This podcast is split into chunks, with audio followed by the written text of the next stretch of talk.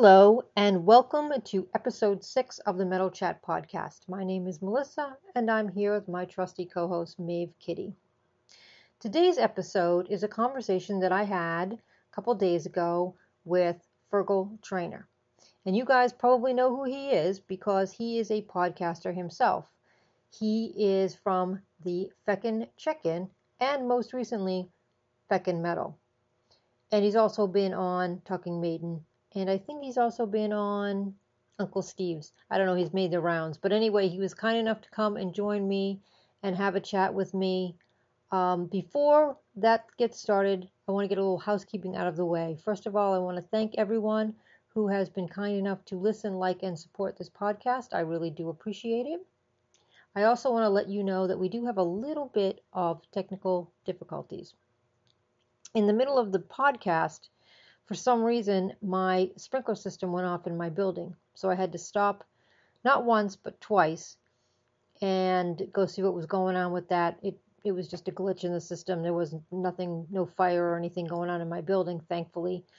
But I did have to piece together the three different parts of the interview, which I did without incident, I might add. It, it, it seemed to go all right. Um, in the very beginning, there's some weird I don't know, audio going on that I can't, like a skipping that I can't fix, but it only lasts for like a couple of seconds. And the other weird thing is, and I don't know how this happened, but the beginning and the end kind of got cut off a little bit. So my introducing him and my saying goodbye to him is cut off a little bit. I apologize for that. But it is a really great interview where we talk about we talk about metal, we talk about Iron Maiden, of course, they come up in every conversation, but we also talk about a lot of other different things that I think you guys might find uh, interesting and entertaining. I hope you do anyway. Anyway, without further ado, I present to you from Feckin' Metal, Fergal Trainer. Feckin' Metal and Feckin' Check-In podcast. He is from Dublin, Ireland, and he is joining me this evening evening for you and afternoon for me. How are you? I'm great. Thanks for having me, Melissa. I really appreciate it. Uh, yeah, it's evening here. I just finished work for the day. So um, it's dark, it's cold, it's rainy, it's Ireland. Yeah, that's about, well, that's kind of Boston too. Although it's, it's sunny, it's overcast here. And it's been, uh, it's been about in the 40s. I don't know what that is Celsius. Eight, eight, I think. About eight degrees. Okay, yeah, that's cold enough. That's what it's like here, actually. Maybe a bit colder. It's it's getting below freezing at night time. So yeah, uh, that's yeah. what's happening here too. Once the sun goes down. Yeah. All right, so I just thought that you and I would um, chit chat about metal and about uh, you know various topics, Iron Maiden or whatever. So I was just we were just talking about the fact that um, Adrian Smith just did a collaboration with Richie Kotzen, and the song just dropped we were sort of teased the last couple days about it, and it just dropped this morning or this afternoon. I don't know. This morning, I think it dropped yeah. here anyway. Um, so you had a chance to listen to it. You said you listened to it a couple times. I did listen to it. Yeah, I thought it was decent. Um, I don't know this Richie Kotzen character at all. I see he's had a load of solo albums, and I see he was in Poison for a spell in yeah. the nineties as well. Yeah. Um, but uh, I have never heard of him before. I thought the song was decent. It kind of reminds me of um, I don't know. I got a I got a feeling like I was listening to uh, what's um Nikki Sixx's side project or Sixx:A.M. Kind of, it reminded me of something like that. That's that's the kind of feeling I got when I was listening to it. Yeah, I mean, I liked it. I I thought saw Poison. He was um, real guitar player and um reminds me of Chris Cornell. Okay and um, he's actually um, kind of well known in the U.S. for a project called the Winery Dogs. Ah, yes, I, I, have heard of them, but I've, I've, never listened to them. Yeah, they're pretty good. They're pretty good. Uh, uh, Billy Sheehan and uh, Mike Portnoy. So it's kind of a super group type of thing. Yeah, just sort one of, of the the ten bands that Mike Portnoy is currently in. Yeah, at least, at least, at least. So it's sort of proggy because you know that's kind of his thing. You know, um, there's a lot of it's a lot of. I mean, he he plays guitar and sings, and then you've got a bass player and a drummer. So it's just a it's just a trio. I've seen them a couple times here in Boston. Um, Mike Portnoy is very, very popular here in Boston because of Dream Theater. Yeah, yeah. Because uh, for those of you who don't know, Dream Theater started at Berklee School of Music, which is here in Boston, and so they used to be a local band. All right, I didn't know that. I didn't know where they were from. Actually, I knew they were from yep. the U.S., but that was about yep. the extent of my knowledge. Yeah, he's from Pennsylvania, but but they that that him he and John Petrucci, Petrucci started the band here in Boston at Berklee School of Music. Um, so so whatever whatever it is that uh, Mike Portnoy does, um, he sort of gets a lot of love here in Boston because you know he's kind of even though he's not from here, he's kind of kind of one of ours, if you yeah, will. I know I know what you mean. Yeah. yeah, and I'm uh, Richie Kotzen is actually extremely popular in Mexico in South America. Somebody was telling me that he's huge in Mexico. Right. And he just did this weird I don't know if you because you it sounds to me like you looked him up, but he actually did this album. It was like 50 songs. When he turned 50, he did this album of 50 songs. I did look him up. I didn't look him up to that extent. Now I just wanted to see who he was and what he had done. Um, but that sounds interesting. That's a lot of music. yeah, it is. It's a lot. It's a lot of stuff. Um, I think it came out last year or something. Um, but he's pretty good. I like him. Like I said, his voice reminds me a lot of like uh, Chris Cornell. So if you like that kind of voice.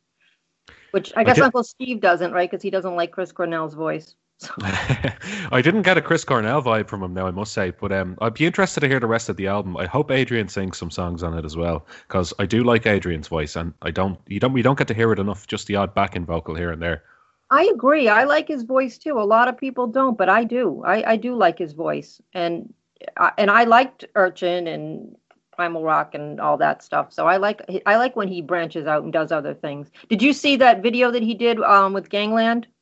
I did. I watched it. Yeah, a guy, a friend of mine, um, who I met at an Iron Maiden show, actually, Andrew, alerted me to it. Um, and I, uh, I watched it and I was like, wow, this is this is promising. Like, I, they did mention maybe they teased that it might be the start of a series of songs, and if it is, I'd love to see more of it. Definitely. Me too. Me too. He actually um, made that song better than I remember it being. Yeah, yeah, yeah, and uh, I like that it's an obscure song as well. I mean, nobody wants to see him play "Wasted Years." I mean, they maybe they do actually. Sorry, but like I prefer more so an obscure song because we don't ever hear Gangland anymore.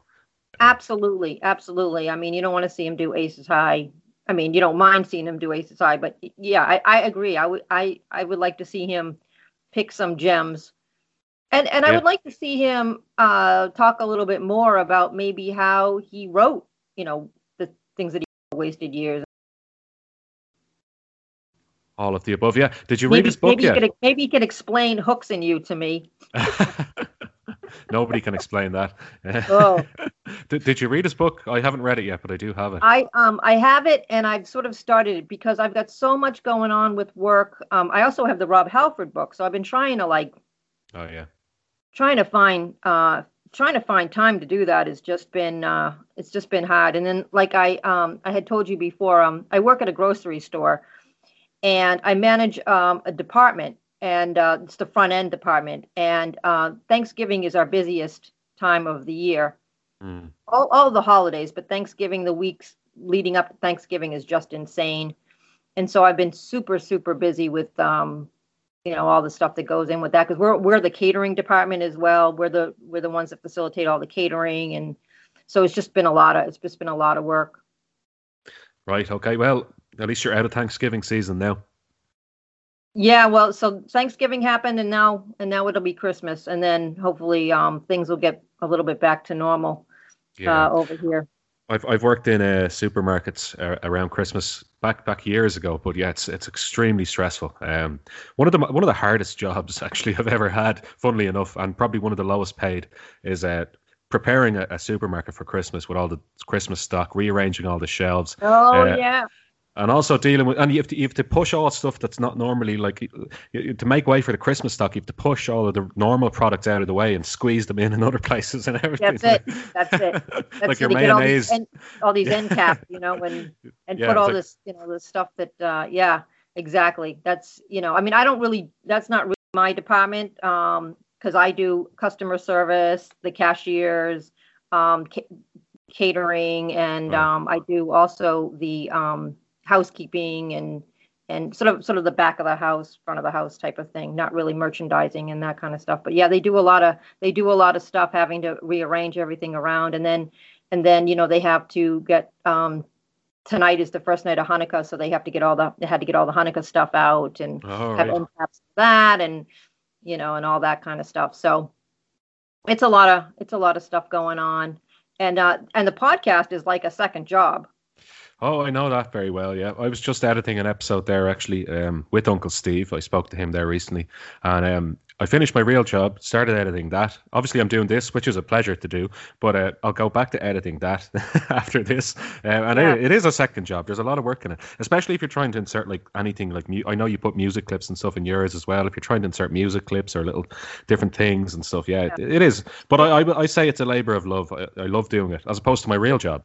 No, I agree with that. I agree with that, especially with I with me not knowing what I'm doing. It probably goes a lot faster if somebody knows what they're doing. But uh, Uh, I don't so know. I'm sort of along, I don't know. learning along the way. But yeah, yeah. I, but it is it is definitely a labor of love, and it's definitely somebody something that um that I'm enjoying doing. And I've I've um, reached out to a lot of people, and I've got some stuff coming up, so I'm excited about that.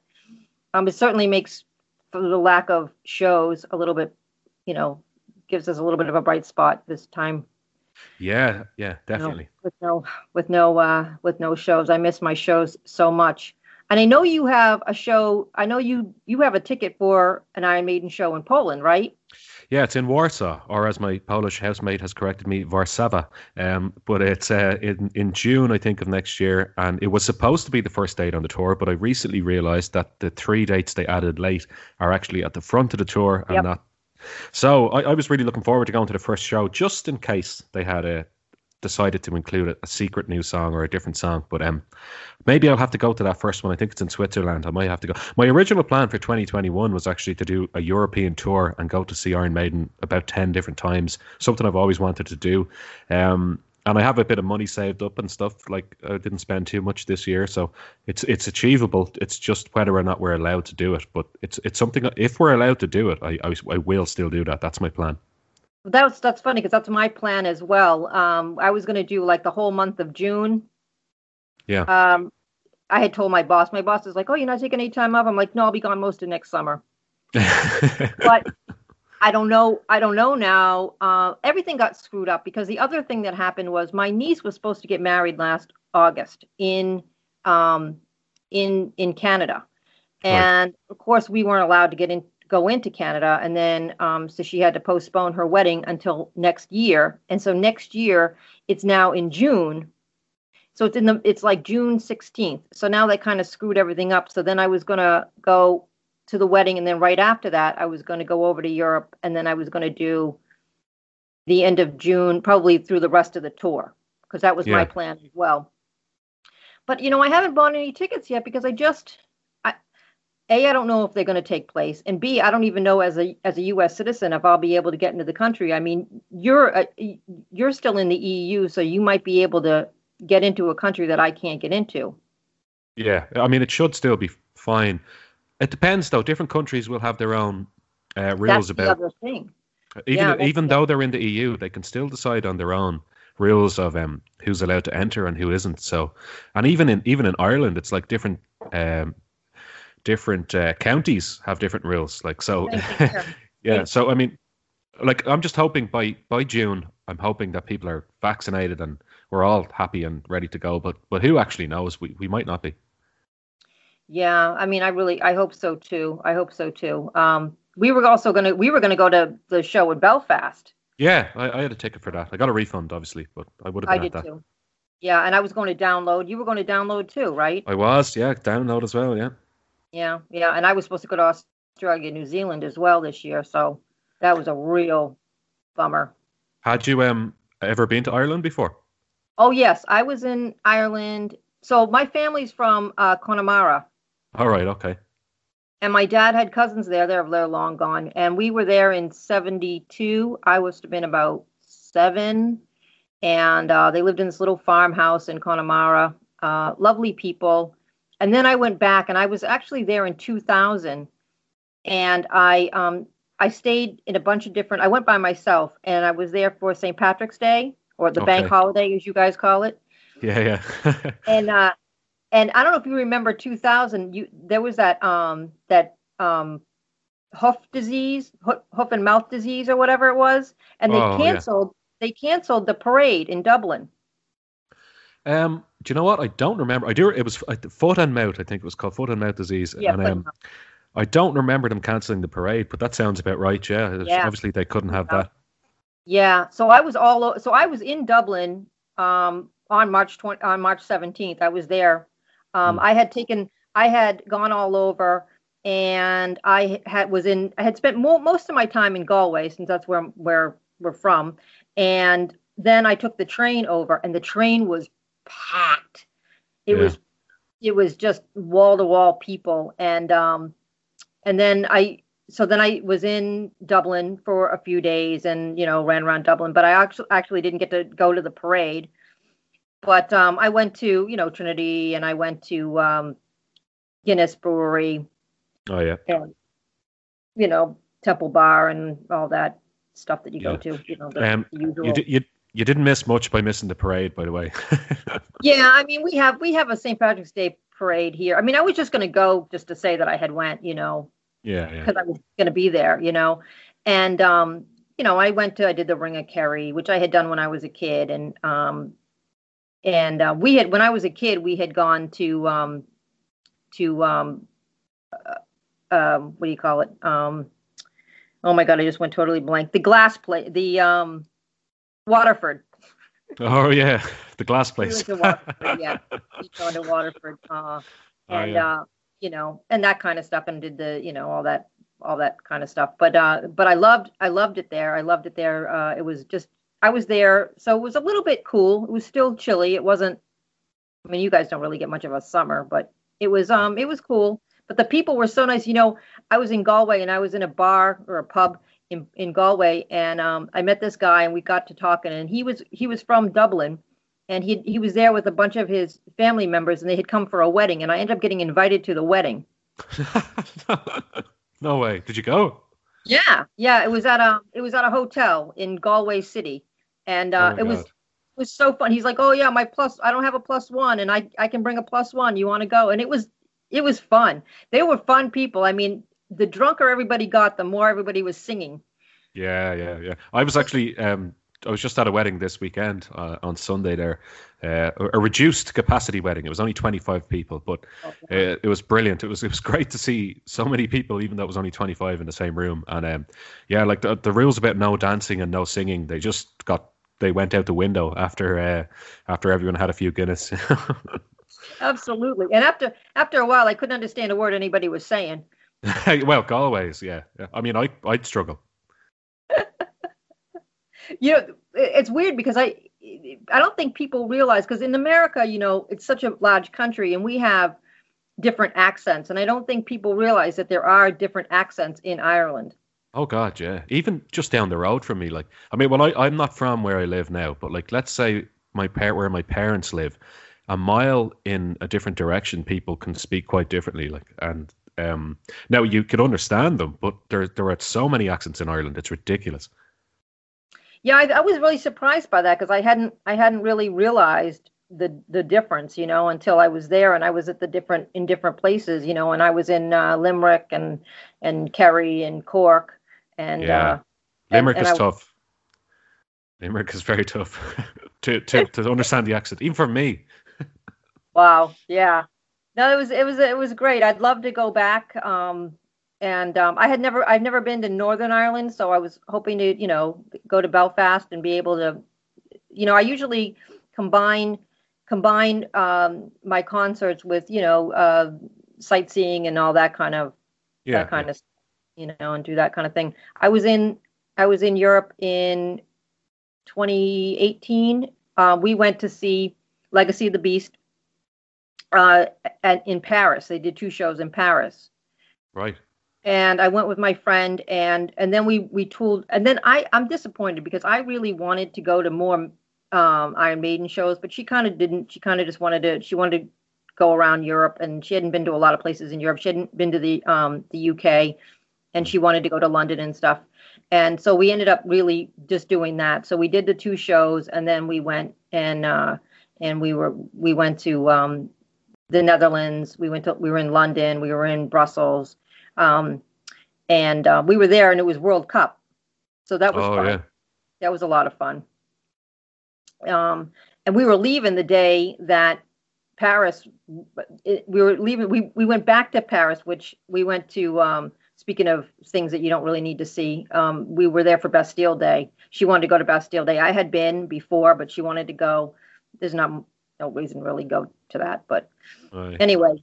I'm just uh, I'm just thinking of the Rush song when you say that now. I don't really know what Bastille Day is. it's it's um it's their Fourth of July, you know, Fourth of July. All right, uh, okay. Independence Day or whatever. It's, it's the day that they formed, they stormed the Bastille, you know, when uh, Louis and uh, Oh yeah, yeah, yeah. and all that, all that stuff. We, I mean, it was cool. We were at the Arc de Triomphe, and there was like a, a, a military flyover that was cool. But you know, other than that, there's the parade. There was like it was a, like kind of a military parade. It was weird, but it was it was nice. It was fun. It was a fun time. Um, you know, we um, you know, the the Eiffel Tower lights up, and they have a concert like we do for the July. They have like a con- like a a concert that's televised, but we were down there, and um, and that was you know that was fun and you know something to say that you've done. We were leaving the day that that France won the World Cup. All right, very good. Yeah, Yeah. yeah, yeah. I don't- So what did? You, oh, go ahead. I was, sorry, I was going to say I don't watch football at all, so um, Really? no, no, not no interest whatsoever. And it's, actually, I don't watch any sport whatsoever. Wow. Yeah, Yeah, well, Boston's a pretty pretty uh, big sports town. You know, we have the Patriots, which is our football, Mm. uh, although they're not doing that great this year. But um, and the Red Sox and and uh, and you know, Boston and Boston probably more than any other city in the U.S. has has strong ties with Ireland. We have a large Irish community in Boston. yeah. No, I, I am aware of that. All right, and uh, uh, I think well, New York as well is obviously huge as New well. New York, Chicago. Yeah, yeah. Hmm. Um, I've actually heard the name Fergal before because um, I used to date an Irish guy. His name was John, but he had a friend named Fergal. Right. Okay. Even even in Ireland, it's not that common a name. Actually, I, I know very few people called Fergal. It's and and vir- virtually none who spell it the same way that I do, which is the correct spelling. It's the Irish spelling. Uh, any other version is anglicized. Yeah, I don't. I think I don't remember how he spelt it. I remember that he told me that it was that it meant valor. I think, or Ah. um, Do you know what? Yeah, I've I've looked it up so many times and I forget instantly what it means because I just have no interest in that stuff whatsoever. remember telling- I remember him telling me this. At a, we were at this bar, this bar called the Field, which is a bar in in, in Cambridge near um, near Harvard University, and it's and it's it's where all the Irish nationals hang out. yeah. And so I used to go there with with my boyfriend John, and he was telling me this. He's at this bar telling me this whole story about, and I think that's what he said. It's about um, valor and and uh, I don't know. yeah, I mean, but like every every name means something brilliant. You know, nobody calls their I don't know. Can I swear on this podcast? Yes, you can. Nobody names their child dog shit or something like that. You know, so like every name every name's meaning is something brilliant and valiant and whatever. Like so, that's why I I don't really put too much stock into what a name means. Yeah. Well, my I, my cat has a um, Irish name. Her name is Maeve, and it's spelt the correct way. How do you spell it? M A E B H. Okay, so do you know what? There's actually a, a worse or more correct way of spelling Maeve, which is M A E D H B H. Oh, really? Yeah. So M A E D H is May, and then the B H is V. Uh, but you can spell it M A E B H as well. But yeah, the other one is four consonants in a row, so nobody needs that.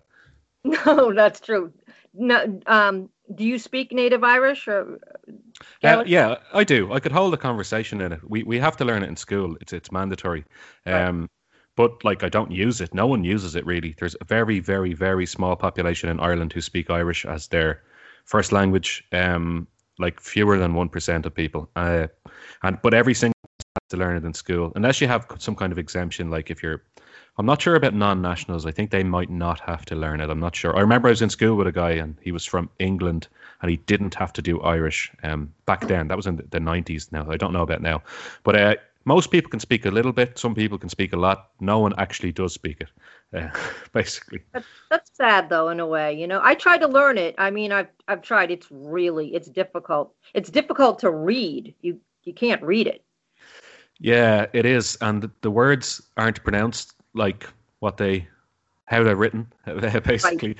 So English is much more transparent, I think. Ex- well, I'm sorry, I'm sure somebody could give me a load of examples where it's not, but I'm just thinking about Irish now, looking at it on the page and, and saying the words. Um, there's it's it's written a lot more complicated than it than it's spoken. Uh, right. That's that's what I that's what I got from it. Yeah, I mean, uh, my John spoke it fairly well or whatever, and so he tried to teach me, but you know, I don't I don't really. But I'd like to learn it. I would like to. Uh, don't don't bother. it's a dead language. it's dead. Uh, well, I, I thought it was when I was there in 2000. When I was in Galway, there was a I was at like a mall and there was people speaking it to each other. Yeah, so Galway would have a Gaeltacht area in it. That's like an area in Ireland where they still speak Irish, uh, and Donegal has one as well, and maybe Kerry, I think, as well but they're very few and far between. So when you, when you're younger in Ireland, you can go to the Gaeltacht um, during the summer holidays from school, where you basically go and learn Irish for three weeks, and you stay in a house in Gaeltacht Ireland, and you have to speak Irish every day, and you get your meals made for you, and you go to lessons during the day. So most Irish people have done that. I did that when I was younger. Um, oh, it's very, yeah, it, it is fun. Like, but it's it's very strange as well. Um, and if you're kind of shy and introverted like I was as a child, it's it's quite intimidating because you have to go to like Céilís, which is like a big Irish dance, but you have to go up and ask a, a girl to dance with you. Well, at least you did back in those days. Uh, so you have to walk across the dance floor and, and find a girl to dance with you. It's like horrifying stuff as, as a 13 year old. That's for sure. Well, how does somebody who's kind of was kind of shy end up doing a podcast and being a rapper? well, you know, uh, give a man a mask and he'll show you his true face. Uh, I think, like, I think a lot of people who get into any kind of creative uh, venture are actually shy deep down. Like, I mean, I've heard Tony Iommi saying that he's painfully shy. You know, that the famous thing, like, where strippers will say, "Oh, I'm actually really shy." Um, I think it's just a, a form of expression that I, I'd be more confident speaking on a podcast or recording music or something like that than I actually am in real life because I it, it's it's it's moved. It's like it's far enough away from reality that I feel like I can be myself. If you know what I mean. If you can right. relate to that. No, I yeah, um, I do. Yeah. I do. But so, so, how does how does a guy who loves metal get in end up being a rapper?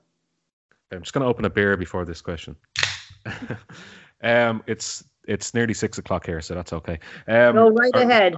I'm having very... my coffee in my in my Iron Maiden cup. Oh, very good. Oh, yeah, I have a couple of Iron Maiden mugs as well. Uh, ki- killers ones actually.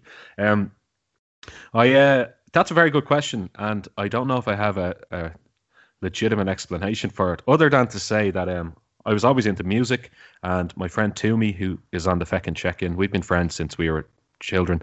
Um, he's he's he was into hip hop when he was younger, like rap, and I got into rap through Eminem, like so a typical white person experience mm-hmm. um, with rap music, where Eminem came out in like '98 with "My Name Is," and like I wouldn't have used these words at the time to describe it, but it was a very accessible song. Like it was, it was just a stupid song that was really catchy, and it was a white person. And not right. that I had, a, not that I was racist towards black people rapping, but I found that I couldn't connect with the material. It it just didn't seem aimed at me, or wasn't really for me. I didn't think. Right. Um, so when Eminem started releasing songs, and then like he obviously came out with the likes of Stan and the Marshall Mathers LP, and I, I found that music just fascinating. And he was like, you know, that was I was about fourteen or fifteen at that time, and he was talking about murdering his wife and um, an obsessive fan who ends up you know, stalking him and stuff. I, I just found that really interesting. Even though everything else I was listening to was rock music, I found Eminem really interesting.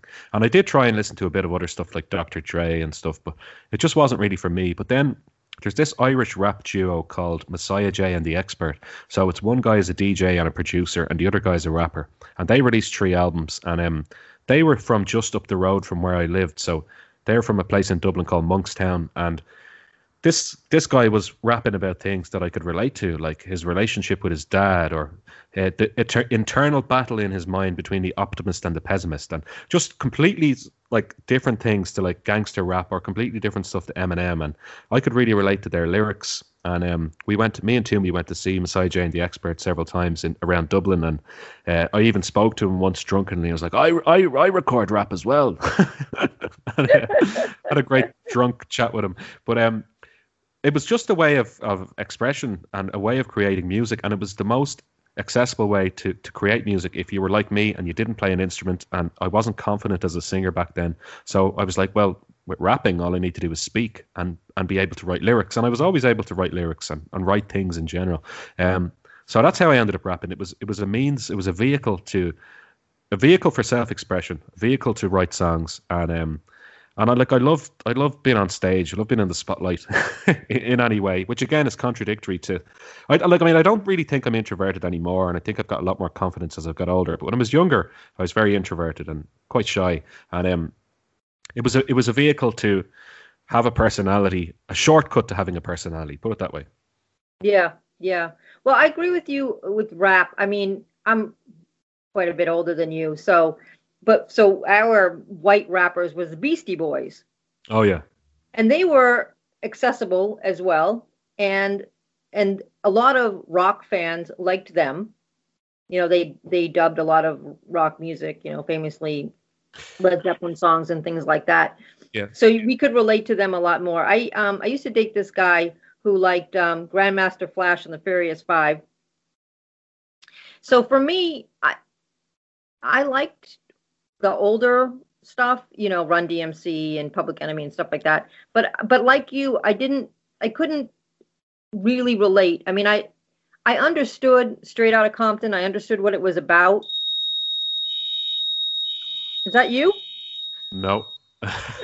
Sounds like an old dial-up connection or something.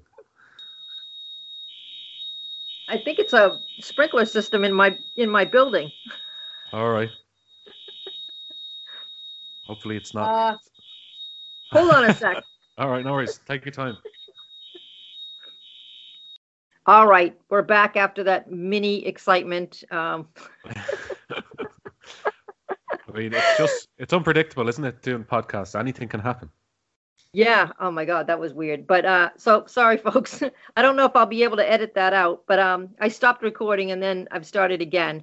Um, so so anyway, so that so for rap for me was just like you said, it wasn't really my story. Mm. And I didn't I couldn't relate to it. And again, it's not a racist thing. It's just it's not it wasn't my story. Yeah.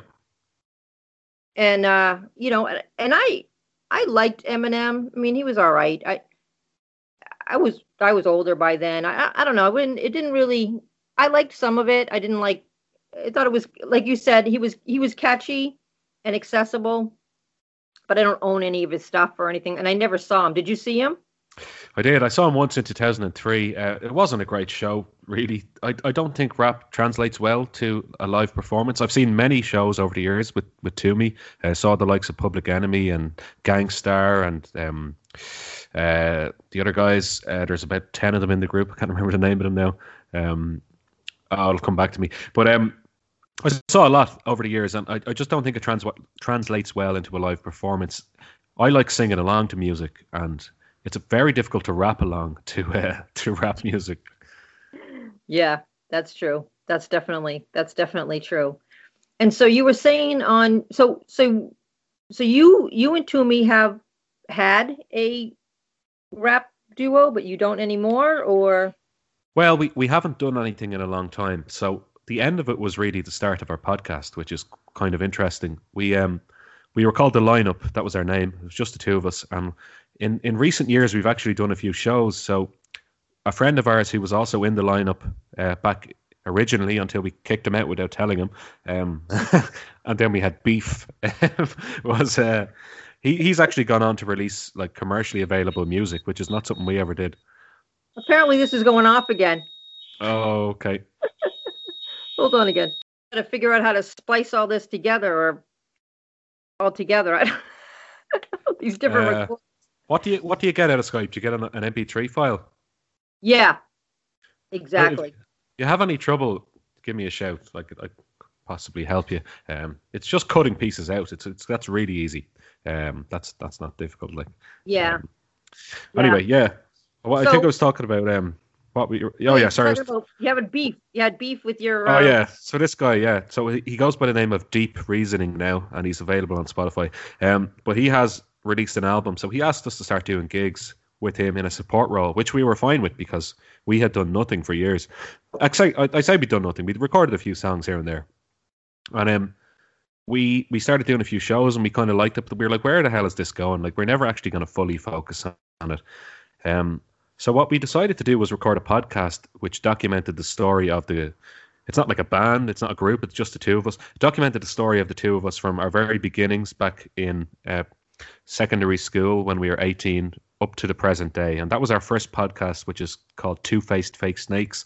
Uh, we did 13 episodes of that, and it's available. It's on the same feed as the Feckin' Check-In and Feck yeah. and Feckin' Metal. Yeah. So that's just a, a. It's basically an audio documentary of our rap career in inverted commas. Um, so that's that was really the end of it, and we're all right with that. Like, I mean, during recording it, we did do a gig because we did a we did a live podcast launch. Uh, so we did a live show of us rapping, and then the, the show itself was to launch the podcast. But that's the last show we ever did. That was maybe two two years ago now, or a year and a half anyway, at least. And like we're all right that that's finished because it was it wasn't really going anywhere. Um, and it, I think that the podcast is now our new creative endeavor. But I think both of us like doing something with each other that's in some way creative because we kind of inspire each other um, and we also just enjoy doing things with each other. And we don't have too many shared interests which is funny which which is how we ended up rapping when I didn't really like rap. And which is how we ended up doing a podcast because a podcast you don't need to necessarily have a shared interest if you can you can get quite creative about what you talk about. Right. Yeah, that's that's true. That's true. And um, I'm having all kinds of technical difficulties today. no Um, worries so uh, yeah, I think that's true. And I have, and like you, I have a lot of friends that I've been friends with for many, many years that uh, we don't necessarily have a lot of stuff in common. I didn't have a lot of metal friends. yeah I mean, I kind of don't really uh, have a lot of have a lot of metal friends. I've met more um, over the years, but I used to go to shows by myself. Really have anybody? Um, uh, I had my boyfriend. My boyfriend passed away in 2009, and and and my a very very close friend of mine also passed away that year. And we had been friends since I was 14. She was older than me, and we went to all the shows together and things like that. So I lost basically my two metalhead friends, and then I didn't really Alright. and it was kind of like I, I used to just go go to shows by myself and then that's how I sort of met people, you know, at shows, you know, talking to people and whatnot. And um and and was able to make sort of make metal friends that way. But I still don't really have I mean most of my friends are not metalheads. Yeah, I, I'm similar. I have a friend, a very good friend who I've been friends with for years, but he now lives in Sweden. Uh, he, he lived in Liverpool for a long time. So when he was in Liverpool, we went to a lot of stuff. I would travel over there, he'd travel over here, or whatever. Um, Sweden makes Oh, it a bit more difficult. podcast, right? He was yeah, on he was, on, he was. He was on the first episode of Feckin' Metal, but none of the rest of my close friends like hard rock or heavy metal in the slightest. Um, so I've kind of found myself like making friends at gigs. so I know a couple of people purely from just going to shows, um, Yep. and I might I might just kind of text them beforehand saying, "Are you going to this? Are you going to that?" But I didn't really bite the bullet on going to anything alone until about 2011, and it was actually a Blaze Bayley show. Blaze Bayley was playing in a pub, a very small uh, venue here in Dublin, and no one I know wanted to go with me. Like, and, and my girlfriend used to go. My girlfriend at the time used to go to things with me, but I didn't like to drag her along to everything. And also, Right. it it kind of spoiled my enjoyment of it a bit because I felt like I was looking after somebody. Um, while I was trying to enjoy the show, And, uh, um, so I said, "Fuck it, I'm not going to miss Blaze Bayley." I'd already missed Tim Ripper Owens in the same venue earlier that year, and I was I was so annoyed that I'd missed it. Um, so I was like, I'm going to go to this, and I went on my own, and I've never really looked back. I, I go to a lot of stuff on my own these days.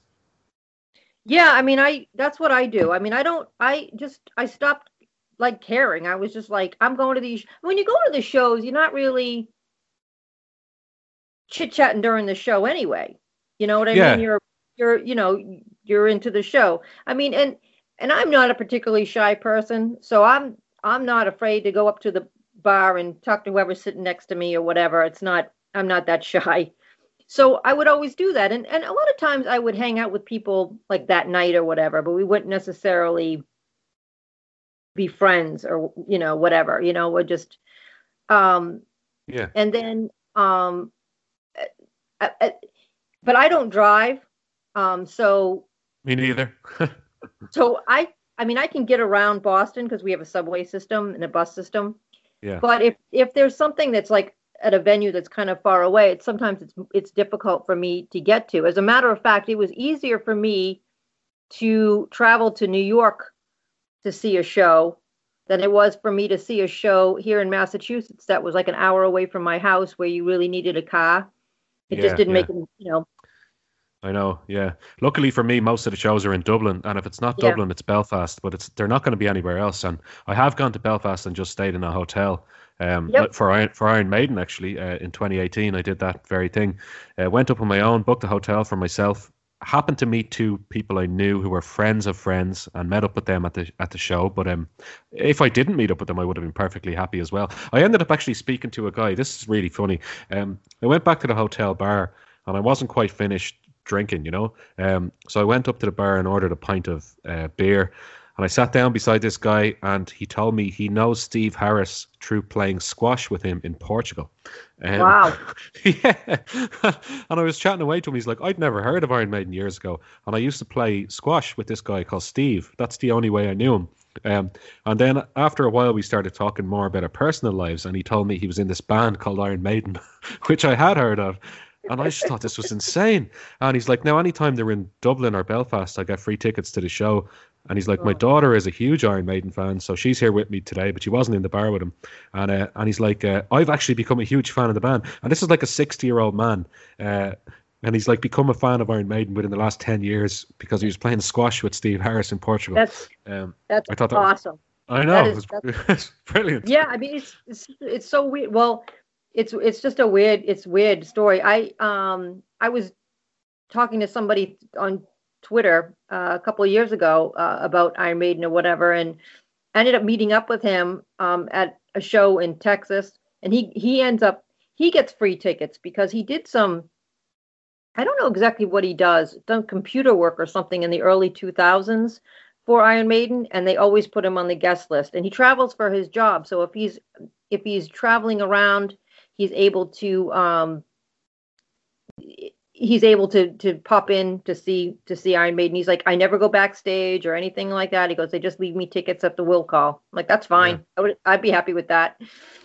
Yeah, I'd be delighted. Uh, they seem to be quite generous in that regard with with people. I've heard many stories like that, and I've even heard Blaze Bayley saying that they give him tickets to shows if he wants to go as well. I think Oh I remember him. I remember him saying he went to see them in Twickenham in 2008, and he said it was the best show he's ever seen them do. But like, I, I love the fact that they're still so nice to former band members and just anyone who's done them any work or favor in the past. It's it's a real, yeah. it's a very nice quality to have. It is. It is. I mean, like Simon was like, well, that was like 20 years ago. You'd think that, you know, he's like, I'm still on the list. Yeah, You know, that's that's nice that they don't that they don't forget. You know, uh, I saw Blaze as well um, in 2017, maybe it was 2018. I don't even remember now. Um, he was playing in New Hampshire, which is the next state up from me. So only about an hour from my house, and I went with a friend of mine, and we went up. We stayed overnight.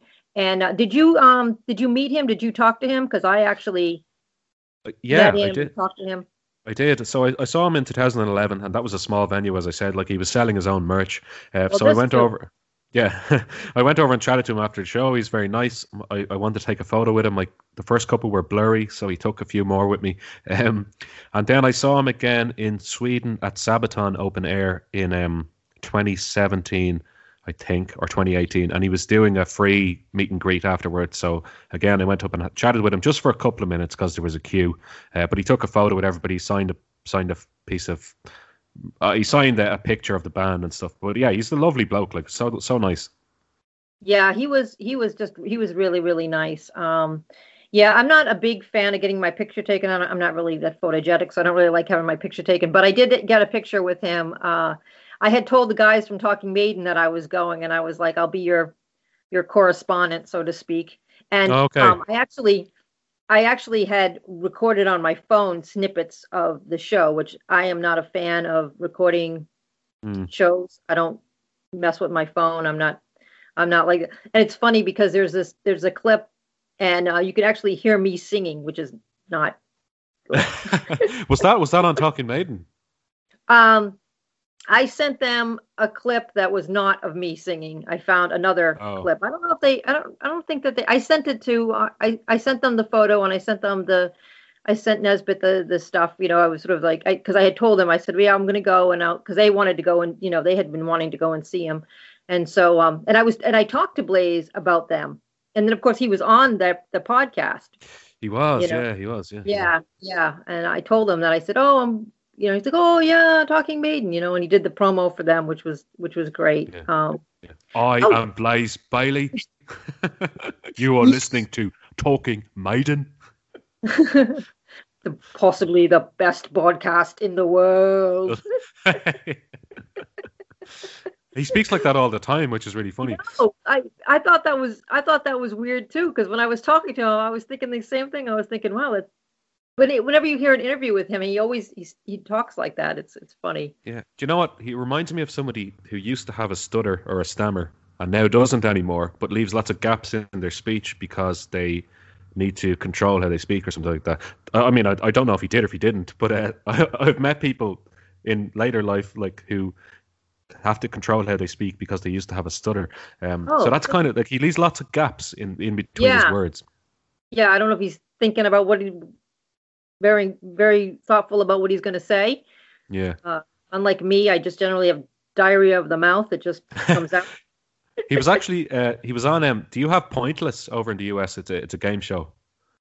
No, but I heard about that. Right. I heard So it's like- on a, It's like a, it's like the opposite of Family Fortunes, or I think you call that Family Feud, where you have to name like we asked hundred people to name like an Iron Maiden song, but Right. in Pointless you want to get the least mentioned one, or or something that nobody guessed. So like if you asked hundred people to name an Iron Maiden song, if you said something like "Fear is the key," it might be pointless because no one would think of that. Um, but Blaze Bayley was on a celebrity episode of Pointless there recently, um, and it was it was actually brilliant. He was he got loads of questions right. He got to the final round, um, but he was still speaking like speaking like that on the, I the gotta whole try time. to. I gotta try to find that. I gotta try to look look look at that. I've seen um, I've seen some uh, of the game uh, Bruce on game shows. He do, what is that um, what is that one uh, Q? I think it's called or something like that. Oh, QI is it? Yeah, QI. Yeah. Oh yeah, yeah. That'd Yeah. be his type of thing. All right, the intellectual uh, game show. definitely, definitely. So is that you uh, rapping on your intro on your fucking? Of the Uh, second check-in, it is. second- Yeah, it is. It- the intro music used to be a lot longer. We had a bit of a song, but we shortened it down in, in recent episodes. But yeah, that's me and Toomey. Yeah, uh, that's a song we recorded. It sounds it sounds good. It sounds good. So I have to ask you, how did you get um somebody to write you a theme song? I want somebody to write me a theme song. Okay. Um. yeah, well, that was very easy. So there's a band called Seven Sisters. Uh, Yes. In the UK. Uh, do you know them? I do. Yeah. So um, they have a couple of albums out, and I became a, quite a big fan of them in the last, I'd say maybe. And um, I was thinking of the Feckin' Metal show. So for for the Feckin' check-in, we just purchased some theme music and rapped over it. Uh, like legitimately purchased it and rapped over it. There's lots of places you can go. This this one is called premiumbeat.com. So we listened to a few different tracks. We're like, let's pick this one. It was fifty dollars, whatever. You own it then for the purposes of that usage, but you don't own it forever. Like someone else could also buy it and use it, um, but you own it as legally as as much as you want to use it on a podcast. Um, but I was like, no, I'd like something specific, and I'd like something um, that was purposely done for me. Uh, so I just messaged the Seven Sisters Facebook page, and I just explained. I was like, "Hi, I am starting a heavy metal podcast. Uh, I love Seven Sisters, and I was wondering if you'd be interested in writing a piece of music specifically for the podcast intro music, between thirty and sixty seconds, uh, something that's very much Seven Sisters, like dual guitar, guitar harmonies, that type of stuff. And the singer Kyle got back to me immediately. And I sorry, I said also I'd be willing to pay you, of course. And the singer Kyle got back to me immediately, and he's like, "Absolutely, I'll start working on it tonight." Uh, and he's like, And he asked me a few questions about what I wanted. I answered them, and he's like, "How does fifty pounds sound?" I was like, "Yeah, that sounds perfectly reasonable." Um, so he had it done within a day, and he sent me the MP3 file, and it was as easy as that. Wow, that's awesome. Yeah, yeah and then he was my first guest actually on the show. So the first episode yes. was me and my friend, and then uh, because I was talking to him, I was like, "Do you want to be a guest on the show?" He's like, "Sure." so it was. I find like um, I found with doing Feckin' Metal, all you need to do is ask the question, and what I've also found is almost nobody says no um, if it's a reasonable request. And I'd, li- I'd like to think that I'd be the same as well. You know, um, if somebody's asking you something reasonable, why wouldn't you say yes? Right, right. And and you would think because um, I actually reached out. To, I'm not going to spoil it, but I actually reached out to somebody in a band that I like. Excuse me, and she actually said yes. And so that's that'll be coming up in the next couple weeks.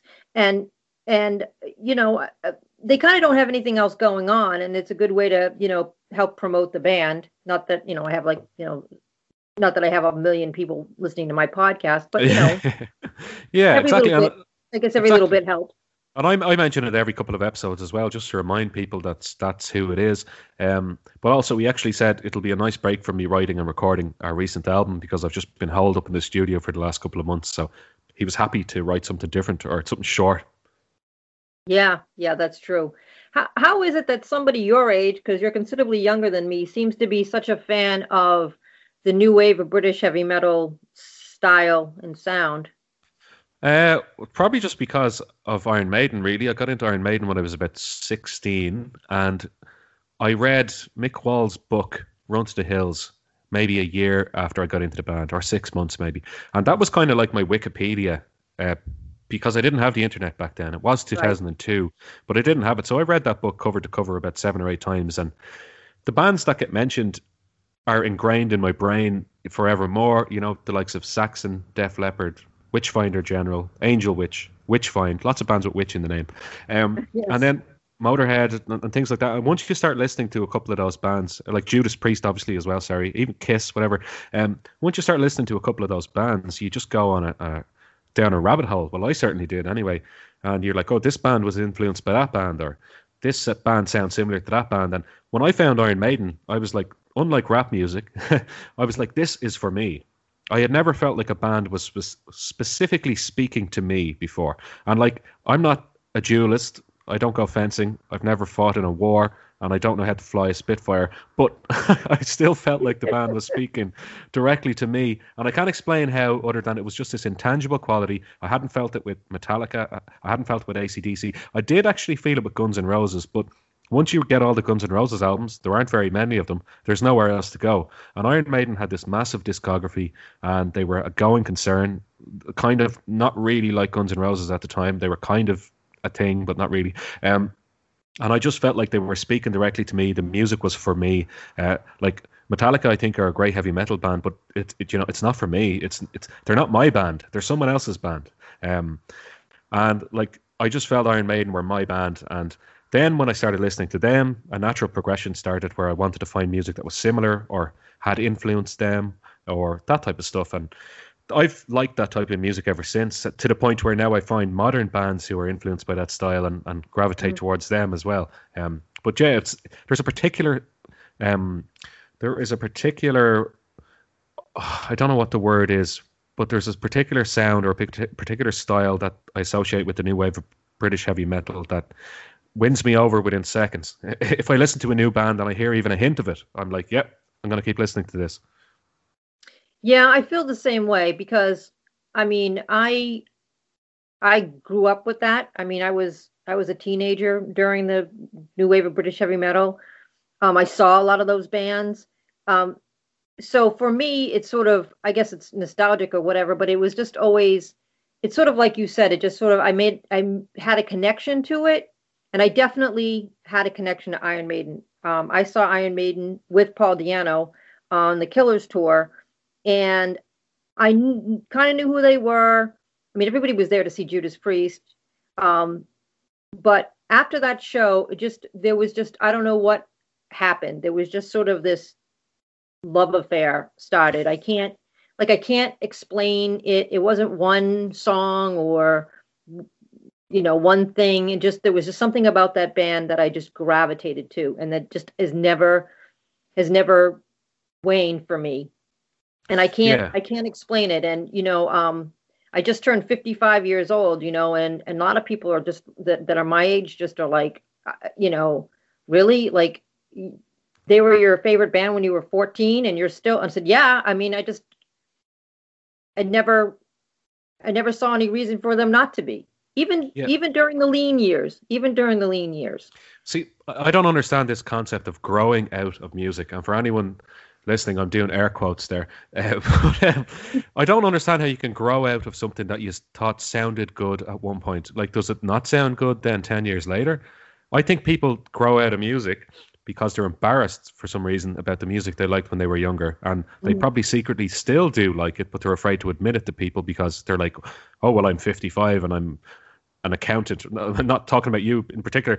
And I, I, I have I have children and I run my own business. I can't listen to Iron Maiden anymore. Um, but like I, I like all of the stuff I liked when I was younger, from the very early pop music I listened to when I was listening to the radio to anything in between. And I, I just can't understand this concept of growing out of uh, music. It, it, that's just never happened to me in my life. I don't understand that either. I mean, there's been bands that I've sort of like moved on from. I was a huge Kiss fan in the 70s, and then Dynasty, I sort of was like, eh. I sort of moved away from them. Um, okay, and, but and you, that, you, you would you wouldn't disown the 70s Kiss albums, presumably. Oh God, no. Oh yeah, God, so, no. Absolutely not. And yeah. then I, and I did go back to them in the 80s. I mean, uh, you know, um, by that time I was into new wave of British heavy metal, and then I got into thrash. Um, so it really wasn't, you know, it wasn't my wheelhouse. But no, absolutely. I mean, I, I, um, I think that some people, it's almost like, like they weren't real fans. You know what I mean? Like it wasn't like it was a phase. Yeah, uh, either they weren't real fans or else they're afraid to admit that they still like it. It's one or one or the other, I think. Um, yeah. And both of them are qualities like about people. me too. Me too. I'm I'm a very real person. What you see is what you get. You know, some people are like, you shouldn't tell people how old you are. It's like, well, I mean, this is just this is who I am. This is where I work. This is what I do. You know, this is just I'm just out there, and this is just um what you see is what you get from me. And so I never don't pretend to like something I don't like or to not like something that I do like. Yeah, same here. And like, I've, I've, i mean, metal has, I, as I, I, mentioned on my recent episode, I'm about to post now. It'll be up as we speak. It'll be up tomorrow, which is the. I don't know if you want me revealing the date this was recorded, mm-hmm. but uh, it'll be up yeah, the the 11th of the 12th. And I I am. Um, I can't get on board with like all these lists that are coming out, like the top 50 metal albums of the year, the top 20 metal albums. I don't know who any of these fucking bands are. Um, and it's because they're all like the extreme metal subgenres. So they're like technical death metal or melodic death metal if I was a poser, I'd be pretending to like all of that shit because that's what's popular and that's those are the bands that are playing gigs in Dublin and those are the bands that I could go and see 20 of uh, on a given year if I wanted to but I just can't pretend to like it because I just don't. And I, I never I like will like, some of it but yeah. not not all of it. My whole thing is I love the music I hate the vocals. Yes yeah, spot on. Same here. That's that's where I have a problem. Like I can't sit around and just listen to stuff. I mean, I um I lived in Florida when um, the band Death was a uh, just a like a bar band, just a very local band or whatever, and we used to always go and see them and mm. Morbid Angel and and that kind of stuff. And for me, that type of music is different live, but I I don't necessarily sit around and listen to it. It's not something that I just you know I just put on the turntable and it's not something that I just sit around and listen to on a regular on a regular basis, you know. Uh, but but I do like going to the shows. I would recommend going to the shows. I think that you it's I think it translates different. Everything translates different live for me. So I do enjoy going to the shows. There was a venue, sadly it's closed because of COVID nineteen, um, and it won't be reopening. That was right near my house. It used to have a lot of a lot of bands, and I would just you know because it was cheap enough and it was a night out, and I would go and some of them I liked more than. Yeah, I mean, look, I, I, I'd, I'd watch anyone, you know, like I've been at festivals and I've watched a lot of bands that I probably wouldn't sit right. down and listen to. And actually, I, I do quite like the band Opeth. They're probably one oh, of the yeah, heaviest I bands I, I listen to. Like, for some reason, I can stomach the Mikael Åkerfeldt vocals more so than other bands, but I, I think it's I think his vocals are more musical somehow, even though he is growling. Uh, oh, well, not in the recent albums; they're basically prog albums. But um, yeah, I, I quite like them, and I like some other bands like uh, Primordial are a very heavy Irish band that I like as well. But um, I like them too. You like Amon Amarth? No, I like them, and I can I can get past the, the, those vocals. So they're they're one of the bands where I love the music, but the vocals are a bit too much. They were actually playing at a, an old castle in Limerick a couple of years ago, and just because of the venue, I was so tempted to go, but I was like, ah, I don't know, I just I can't I can't sing along to it because I can't go.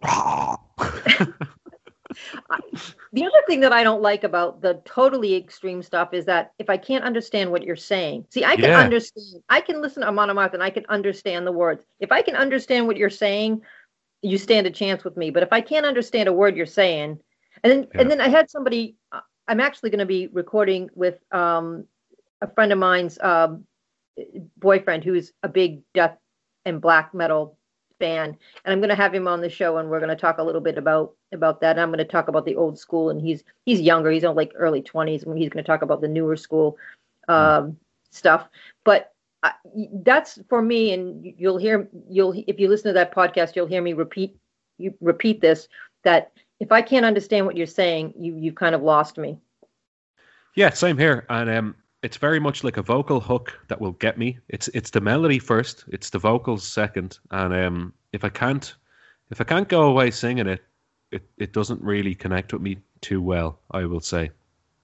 Yeah, no, I, I definitely um I definitely can understand that. I can definitely appreciate that. And a lot of times, if I listen to like I've listened to some or tried to listen to some rap because um mm. I have I have nieces and nephews and stuff, and some of that I can't understand what they're saying.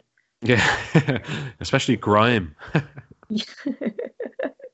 so you know, they kind of kind of lose me in that in yeah. that as well. So you listen to so you do like some pop music. So who are some of your favorite pop? So in my top uh, played songs of the year, uh, my number three played top song on Spotify was Taylor Swift, and it was uh, uh, Jesus, it's escaping me now. Um, I, I was talking about it on the Feckin' Check-In. Um, and I'm gonna feel forever. I'm gonna go down in flames. Oh, it's over. I'm insane. Oh, Blank Space. Sorry, it's the song. It's from about six years ago. Um, so actually, I kind of quite like a few Taylor Swift songs, and I don't apologize for that. Uh, I think it's really good pop music, and I listened to a good few of her songs this year. They're, they're littered in my top 100 on Spotify. Um, but I'm more of a 90s pop person. I gravitate back towards that. Um, so anything that was popular in the 90s, I, I love. I don't discriminate. It could be pure pop music. It could be Oasis. It could be 90s dance music.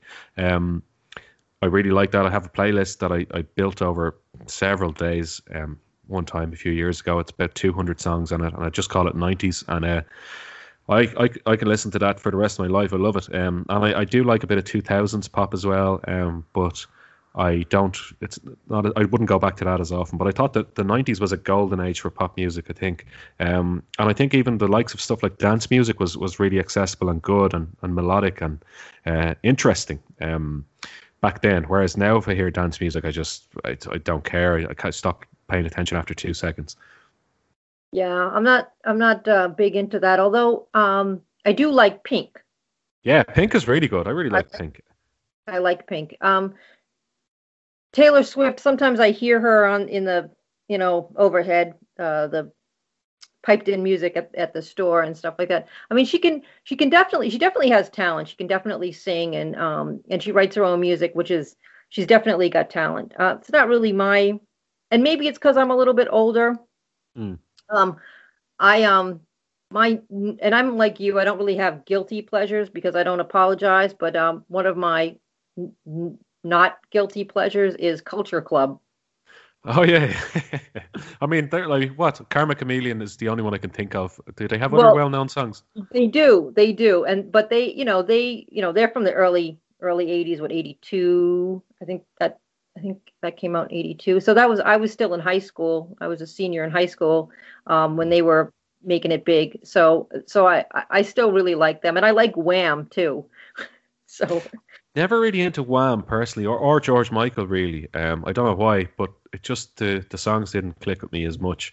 Um, but yeah, I, like I like a lot of that '80s stuff as well is quite good. Like I mean, like I'm a massive David Bowie fan as well. Oh, me um, too, me too. obviously there's a huge crossover with rock there, but I like the other albums he did, like Low and Heroes, and the last two albums he did as well, which like weren't particularly heavy rock or anything like that. Um, but yeah, like I like a lot of I like love Morrissey. I could listen to Morrissey all day. Um, Yeah. s- specifically his 2000s solo albums. Uh, there was one called "You Are the Quarry" in 2004. Then he had another one after that, and the, and the one after that as well. I think it was a great run of albums, and just loved them more so even than the Smiths. Now I'm not trying to say Morrissey is better than the Smiths or whatever, but I connect to him as a I connect to his later period solo albums a lot more than I connect to the Smiths. Um, and maybe it's because of when they are written or whatever. I'm not sure. Yeah, yeah, yeah. I mean, um, I I like him. I like him too. Uh, Have you seen him? I did once, yeah, years ago, uh, on my birthday actually in uh, 2009. Uh, it was it was a very good show. It was really good. Uh, it was in Dublin. Yeah, I've seen him a few times. Did, did everybody um have the was it um is it lilies that they throw at him the flowers?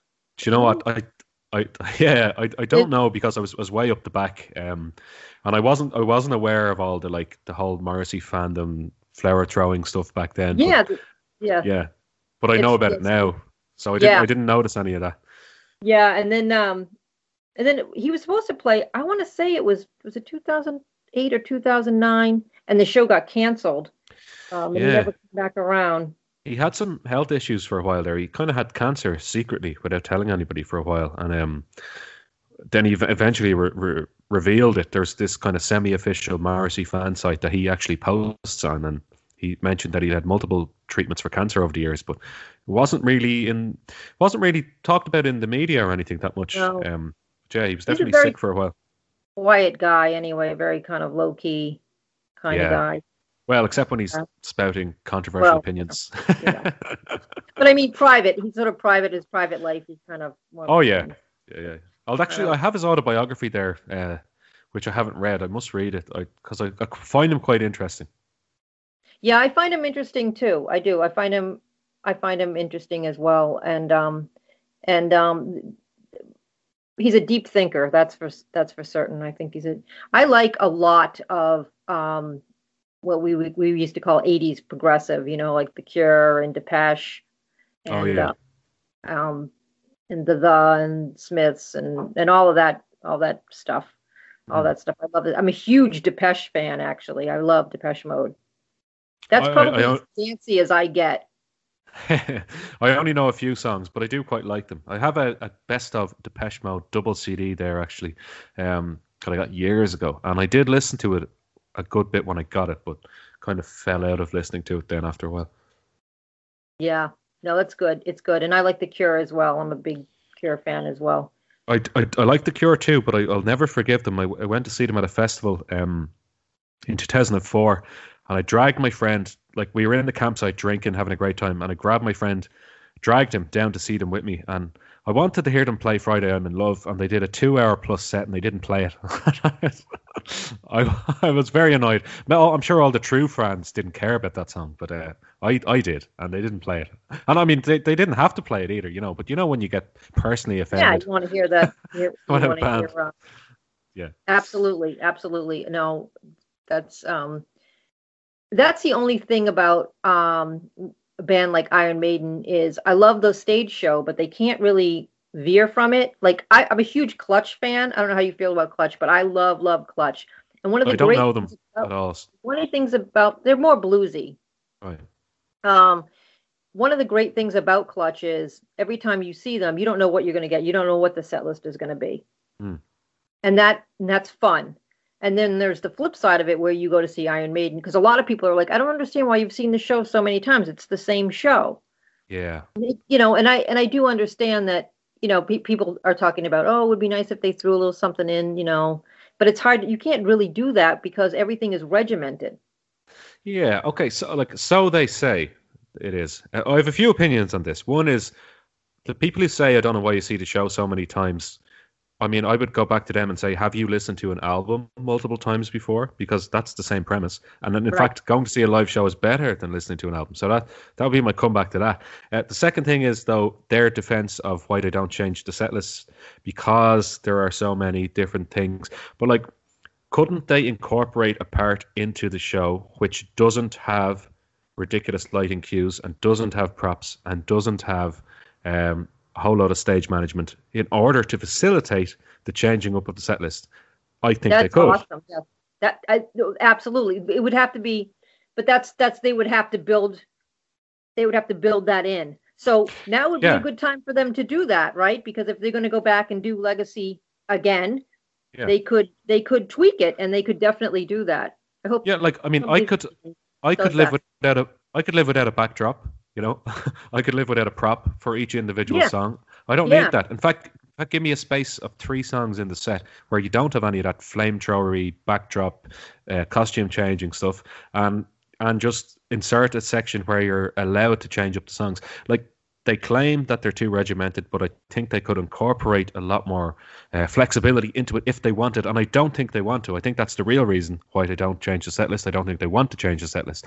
Um, and then they hide behind the fact that the stage Yeah. show is too is too difficult to alter. Yeah. Yeah.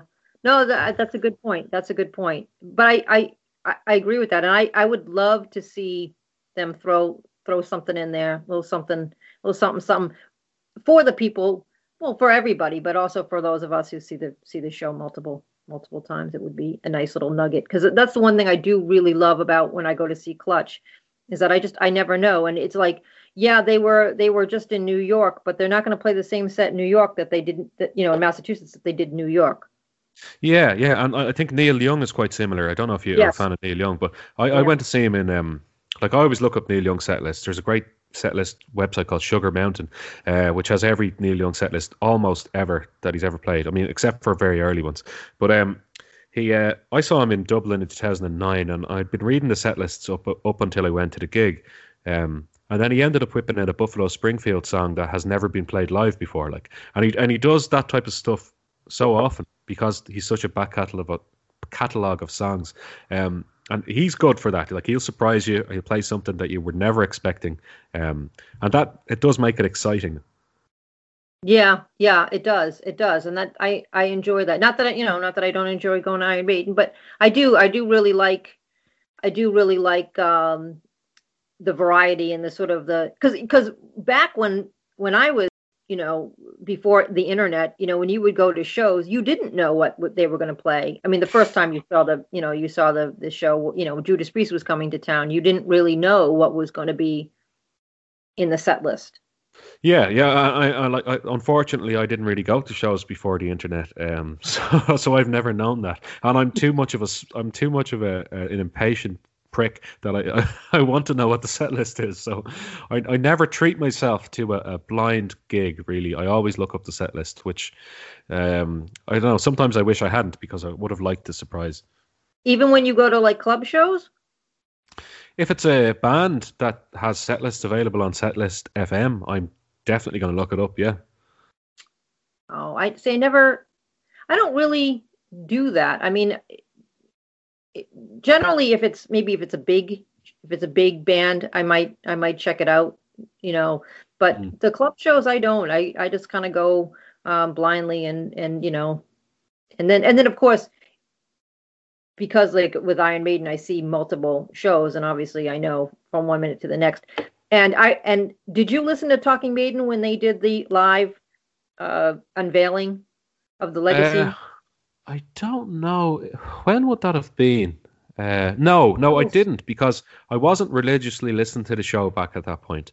Um, I only started listening to it religiously uh, after maybe I saw Iron Maiden in London in August 2018. I'd only just before that, so that would have been before. But I went back and I listened to all of those shows. I just didn't listen to it as it was current. I had to work that day, and you should have seen me. I was like running downstairs with my phone, checking, checking it, checking, just constantly checking to see. And Yeah. everybody's looking at me like I'm out of my. Oh my god, they're playing this! Oh my god! Yeah, oh my god! yeah. I uh, I have have a friend so like the, the same weekend, I met Nesbitt and Josh. I met another guy called Andrew DeBroy, and he'll probably listen to this if I tell him I'm on it. So hello, Andrew. Um, but he, uh, I've still talked to him as well, and I was just chatting to him recently, and he was saying when he was listening to the live set list, set list reveal uh, from Talking Maiden, his his like sister-in-law had just announced she was pregnant. And he said he didn't even care because he was not that he, he didn't care. It didn't register with him because he was like but it's the iron maiden set list reveal. I was like oh they're playing sign of the cross. And he's like i'm pregnant. He's like yeah yeah yeah. They're playing klansman that's right. It's more important. What's more important. Yeah, that's what i said. Get your priorities straight. Yeah it's it's it's true. Um i don't know how like steve Uncle Steve said that he avoided that. I don't know how he I don't know how he managed to avoid finding out what the set list was. Yeah, but like he, he's very old school. He, he wouldn't listen to Nights of the Dead until he had a physical copy. Like so, that's that's discipline, or it's it's something anyway. I don't know what it is. that, that is that is discipline. That is that is discipline. So what do you? So um, I, I listened to your discussion with um Nesbitt about um Nights of the Dead, and you guys yeah. touched on a lot of the same points that I touched on. We seem to um, all be in, in agreement about about it. Yeah, um, yeah. I think, like as I said in the conclusion part of that episode, it, uh, but you mightn't have been able to understand me with the with the voice issues. Um, I I think it's a overall it's a decent album, quite good album, but I like I don't know if it was. I, I hmm so I, am glad that we have something from this tour, and I'm glad that we have all those songs documented. But the only couple of songs I could see myself in maybe a year's time returning to it for would be "For the Greater Good of God," which doesn't exist officially anywhere else, and mm-hmm. probably "Flight of Icarus," where I can't hear any other version older than 1984, 85, um, or sorry, new, newer than 1984, 85. Uh, so I might go back and listen to those two, but like the rest of the songs, I think exist better elsewhere, as Nesbitt actually said, but but I agree with I agree. him. Um, so like if I'm going to listen to the Klansman live or Sign of the Cross live, I'll be listening to Rock in Rio. Uh, same for Two Minutes to Midnight and The Evil That Men Do. Um, so like it's a decent album and it's nice, very nice artwork and a, and a brilliant package, an excellent package. Yes. But yes. I don't think it's essential. No, I mean it's essential for those of us who just buy everything. But I agree yeah. with you. I agree with you. I agree with you. I mean, I, I, like Rock in Rio. I I listen to Rock in Rio on a regular basis, mm. more than I listen to uh, Live After Death. Oh yeah, me too. Like I was never a big Live After Death person, um, because I I came from the era of Rock in Rio, and I think that's the reason why I, I gravitate towards it. Uh, I I think Live After Death is great, but like I I think Rock in Rio is the definitive live album for Iron Maiden for me, and I don't think that, that will ever change if Nights of the Dead is anything to go by. No, I would agree with that. And and you know, Live, Live After Death is a great album. I mean, everybody knows that I have a little bit of I have a problem with Rime and the Ancient Mariner on that album. Um, mm, too fast. But I, yeah, I, and I saw that tour. I don't know. I don't know. I didn't notice it live. I didn't notice it. Uh, the you know, and I saw that tour um, a few times, but.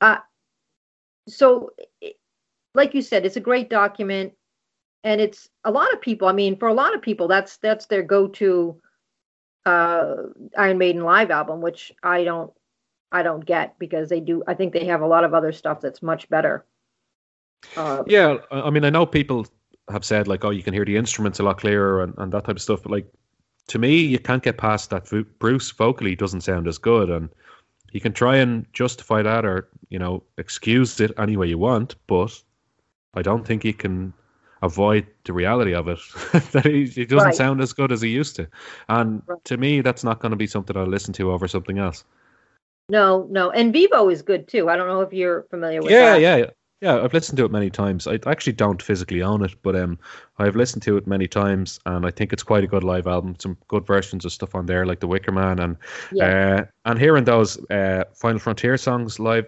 good is uh, live is good as well, uh, especially coming home um, and that type of stuff. Um, but uh, do you know what? The Final Frontier isn't isn't one of my go-to albums either. Um, of all the post reunion Iron Maiden albums, it's probably my least favorite. I just didn't connect with it as much, and I think it's it was during a period where I wasn't really listening to or connected with Iron Maiden as much. Uh, the last time I had seen them prior to that would have been 2006, and I didn't see them again until 2010. Um, and I don't know. It was just during a period of, um, what did you say? Like you drifted away from Kiss or something like that. I, I think I drifted a bit during that period, but by the time uh, Book of Souls came out, like I was, I was well in. I was all in actually for that, and I have been ever since. Yeah, um, I, it's of the of the the post reunion. It's definitely is my my least favorite as well. Um, you know, I enjoy it, but I don't I don't go back and listen to that on a regular on a regular basis uh, as much as I listen to the to other stuff as, as much as I listen to like Brave New World, which yeah, is my yeah, yeah. probably my favorite of all the post reunion. Yeah, it's my favorite of all uh, of any of their albums actually. Oh, really? Yeah, I just think it's brilliant, and I like. I don't really think there's a bad song on it. Maybe I'd say "The Fallen Angel" personally might be I love weakest. that song. Why do you like that song? Could it be it's the end of the world? I love that song. Yeah, I don't know why. I just Song, you know. it just sounds a bit um ta ta ta ta ta ta ta ta ta. I don't know. I can't explain it. It's it's like oh track seven. No, skip. Oh no, I like that song. I don't skip. I don't. I tend to not skip stuff. Stuff mainly because I don't. I don't listen. I only listen on my phone, like if I'm out and about, if I'm on the subway or whatever. But if I'm home, I'm generally not listening to music on my phone or on my computer unless I'm listening to some stuff from Bandcamp. Yeah, I know. Look, I don't. I don't. Not. I'm not a big skipper. I actually hate skipping. Um, especially when you're in in other people's company and they're like, "Oh, put on this," and you're like, "We've only listened to a minute of the other thing. Relax, relax yourself." Uh, but uh, no, I know. But sometimes, like, I have to confess, if I was listening to that album, I might skip that one. Uh, I don't know what it is. I just didn't. I don't know. I don't like that song as much. That's all, really. But it, oh, uh, every all the other nine songs are brilliant. So you know that makes up for. it. Yeah. Well, my favorite is Piece of Mind. Is my favorite. Uh, Yeah, second favorite, I would say. Um, yeah. and I like it's my favorite from the original era, if you want to put it that way. Yeah. Um, it's yeah. excellent. And I and I also like the song Quest for Fire. yeah, that's all right. I don't know. It's not my I- favorite song on the album, but it's you know, but I don't mind that song. I don't ever skip it. Yeah, it's okay. It's I mean, it's good. It's Iron Maiden, you know. it's a lot better Yeah. than a lot of stuff on Fear of the Dark, No Prayer for the Dying, Virtual Eleven, uh, and that type of stuff. So yeah, it's it's good. Absolutely, absolutely. I probably listen to No Prayer the least because I that's my least favorite. I don't like. I don't care for that. That those two first two '90s albums um, are I don't know. Yeah, it's it's it's tough going on those for me. Um, I did buy I did buy No Prayer for the Dying years ago. I, I actually never purchased any copy of Fear of the Dark. I don't own it in any format. And to be frank, I don't know if it deserves to be owned. I think that's my least favorite Iron Maiden album, and it has uh, some absolute stinkers on it. Yeah, Um, it does. It does. Weekend Warrior, need I say more?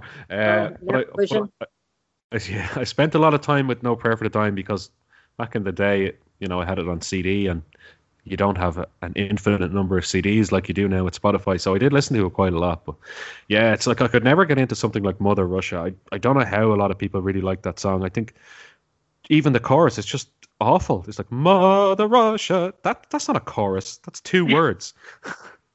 I like that song because I don't like much else on that album. And I think that like I think I said this on I don't know, my podcast or maybe it was Steve's podcast about that I think it's like supposed that's supposed to be the epic on that album. Yeah, But it's trying too hard to be an epic, if you ask me. It's like, uh, Act- you know, to be an epic, but I think that it, if that's it be the epic on the album. If it was an actual epic, we would be now saying that's the epic on that album. But the fact that you said I think that's supposed to be the epic on the album, it says more than anything else.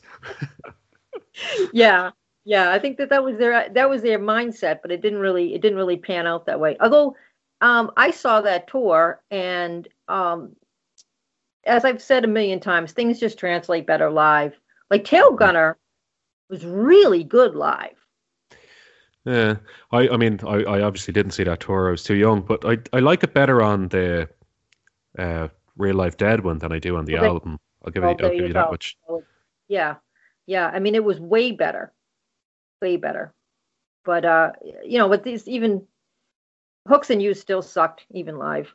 But yeah. You know, but um, well, we have this has gone on for a really, really long time, and uh, you've been you probably want to go get something to eat or something dinner time where you are. Um, ah, do you know what? I don't really stick to um, like you know proper meal times anymore. Although I am I am going out to my girlfriend's house and she's cooking me dinner, so I will be getting oh, fed. There you go. There you go. Well, I thank you so much, and I apologize for the uh, sprinkler system going off or whatever that was that was going on. Oh no, no apology necessary. Um, it's that type of stuff happens. Jesus, I, I've had my own issues, as you know. and you know what? That didn't sound bad. That that didn't. That your voice didn't sound bad at all. I did. I, it's just my own personal. Um, I'm, I'm, I'm my own worst critic, especially when it comes to sound quality. I, I just I don't like when an outside force affects how the thing sounds. The outside force actually wasn't really an outside force. It was probably me. I, am sure I pressed or did something on the laptop. But um, yeah, I, I, just like I like to try and get it as good as I can, and whatever uh, it wasn't. But I I live, you know. you know, the other thing that I wanted to touch on before before we we go off, I meant to ask you this because you made mention of this about talking to somebody versus doing a solo podcast. And whenever I'm doing a solo something just mm. me, yeah. I find that I'm constantly like I'm trying I'm redoing it and redoing it and redoing it where when I talk to somebody it's just kind of like this is the conversation. I mean, I'll try to clean it up. Yeah. Um, and that's it. You know what mm. I mean? Whereas like when I was doing the legacy um, episode, I must have started that like 50 times.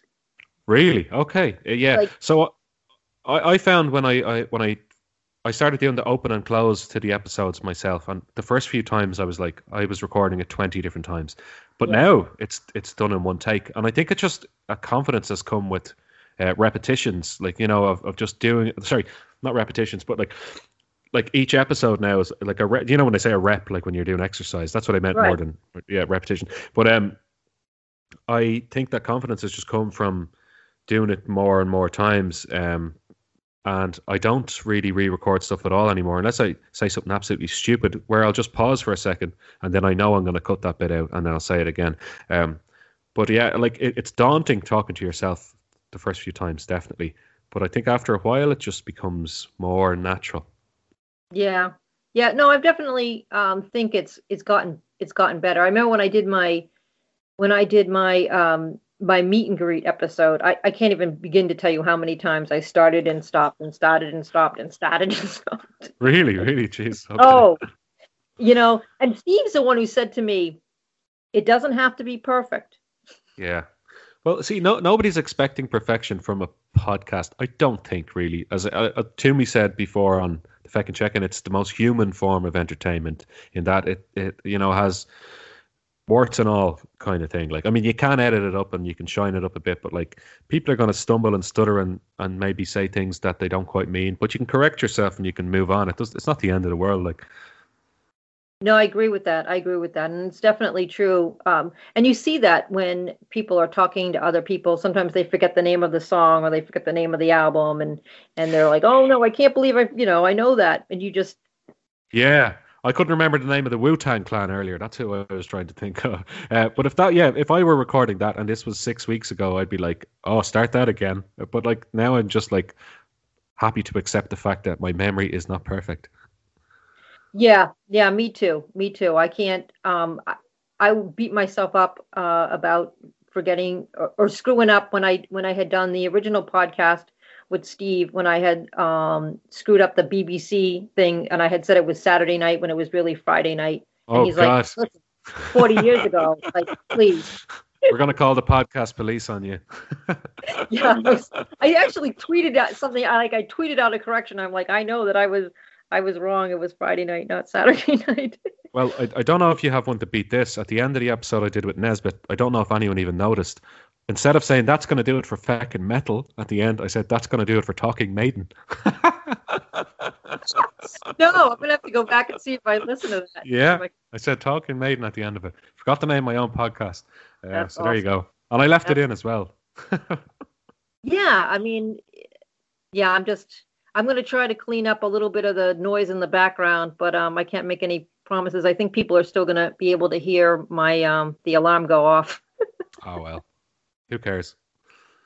Well, thank you so much for doing this. I really, really, really, really appreciate it, and I'm hoping that uh, next summer we'll be able to get together and have a beer or two. Definitely, um, count me in. If we're able to do it, then I will definitely be there with bells on, uh, and just fingers crossed until that time. But thanks for having me. I really enjoyed it. And we talked about a lot of different stuff uh, other than just Iron Maiden and heavy metal. So that was it was refreshing actually to talk about all sorts of different things. I really enjoyed it. Well, thank you. I appreciate that. Excellent.